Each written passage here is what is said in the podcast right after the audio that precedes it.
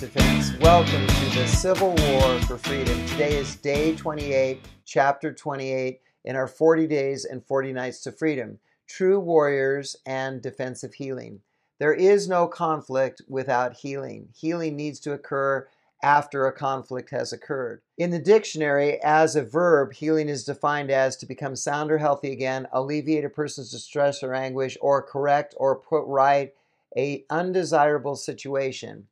Healing is also a noun and an adjective when you put the ing on. So, as a noun, it is the process of making or becoming sound or healthy again, and as an adjective, tending to heal or being therapeutic. So, it's a noun, a verb, an adjective. We throw out healing, and sometimes we think it just, everybody should know what that is. But in reality, we define it differently, quite differently, according to our situation.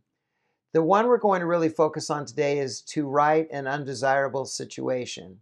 The question is can a nation be healed when a wrong has not been righted?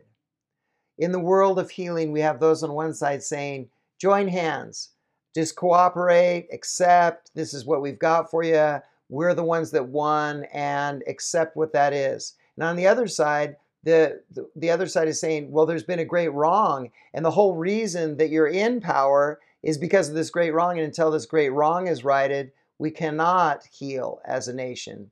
When the wound is open, it bleeds. In the world of self defense, if you have a wound, like a knife wound or a bullet wound or something, and someone's still attacking you, you can't stop to take care of that wound until you've defended yourself. You've got to keep breathing. Defense becomes the number one concern for the defender. Defense is essential to keep breathing long enough to heal. I promise to defend all my brothers and sisters' rights to freedom and look forward to the day when the attacks subside and we can truly heal as a nation. My name is Alan Hughes with Life Defense. Welcome to the Civil War for Freedom.